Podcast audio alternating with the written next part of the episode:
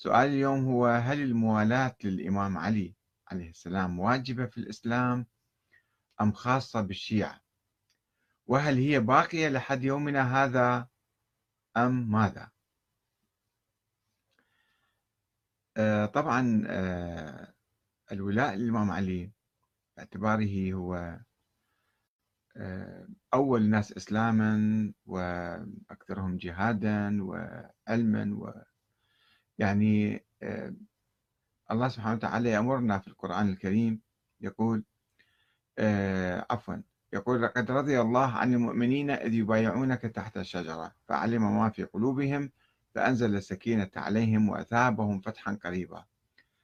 ويقول أيضا في سورة التوبة والسابقون الأولون من المهاجرين والأنصار والذين اتبعوهم بإحسان رضي الله عنهم ورضوا عنه.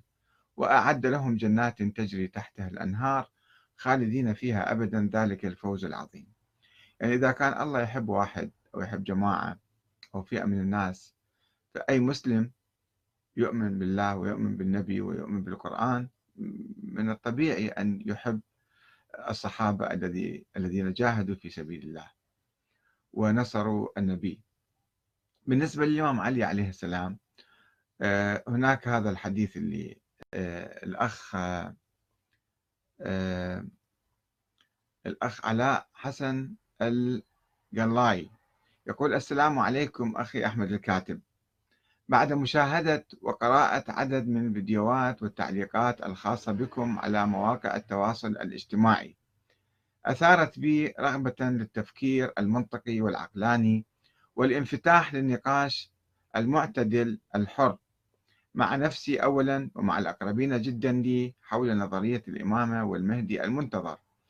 وأنت تعرف كم قدر حساسية هذا الموضوع حسب ما تورث ما توارثناه نحن الشيعة سؤالي هو في حجة الوداع وما بعدها من حديث الغدير آه، الحديث المشهور للنبي محمد صلى الله عليه وسلم حيث يقول من كنت أنا مولاه أو كنت مولاه ما به أنا فهذا علي مولاه اللهم والي من والاه وعادي من عاداه.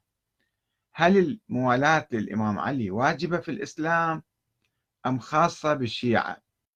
وهل هي باقية لحد يومنا هذا أم ماذا؟ أه يعني في الحقيقة يعني الإسلام يتضمن الإيمان بالله تعالى واليوم الآخر والإيمان بالنبي والأنبياء. وتفاصيل الإسلام هي الصلاة والصوم والحج والزكاة وفروع الدين يعني. هذا هو الإسلام. مثلا سورة البقرة في أول سورة البقرة الله سبحانه وتعالى يقول ألف لام ذلك الكتاب. بسم الله الرحمن الرحيم. ألف لام ذلك الكتاب لا ريب فيه. هدى للمتقين الذين يؤمنون بالغيب ويقيمون الصلاة ومما رزقناهم ينفقون والذين يؤمنون بما أنزل إليك وما أنزل من قبلك وبالآخرة هم يوقنون. أولئك على هدى من ربهم وأولئك هم المفلحون. طبعا في تفاصيل ما أنزل الله يعني مثل الآيات, الآيات التي قرأناها قبل قليل. حب المؤمنين الولاء للمؤمنين. آه الكلام في هذا الحديث طبعا هذا حديث آه رواه كثير من علماء أهل السنة ولكن لم يروه مسلم والبخاري لماذا لا أعرف؟ عندهم موقف من الحديث أو هم ما أخرجوه استضعفوا الحديث. الله أعلم هذا بحث مفصل. ولكن رواه الإمام أحمد آه، أخرجه عن بريدة. قال غزوت مع علي اليمن. فرأيت منه جفوة وقصة طويلة هذه طبعا أنه آه، النبي استقدم الإمام علي في حجة الوداع. قال أسرع إليه يعني. فأسرع وترك الغنائم مع بريدة ومع آخرين فتصرفوا فيها. فعندما رجع الإمام علي ورأهم متصرفين بالغنائم فغضب عليهم. فإجى هذا بريدة يقول للنبي فلما قدمت على رسول الله صلى الله عليه وسلم ذكرت عليا فتنقصته. صار يهاجم الإمام علي. ينتقده يعني. فرأيت وجه النبي عليه صلى الله عليه وسلم يتغير. امتعض النبي ما قبل من عنده الكلام. فقال يا بريدة ألست أولى بالمؤمنين من أنفسهم؟ قلت بلى يا رسول الله. قال من كنت مولاه فعلي مولاه. قال الأرناؤوط إسناده صحيح على شرط الشيخين بس الشيخين لم يخرجاه.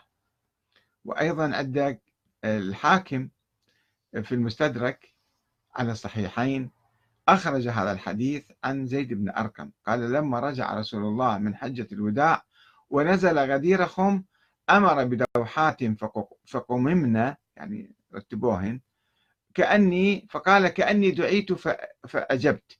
إني قد تركت فيكم الثقلين أحدهما أكبر من الآخر. كتاب الله تعالى وعترتي فانظروا كيف تخلفوني فيهما فإنهما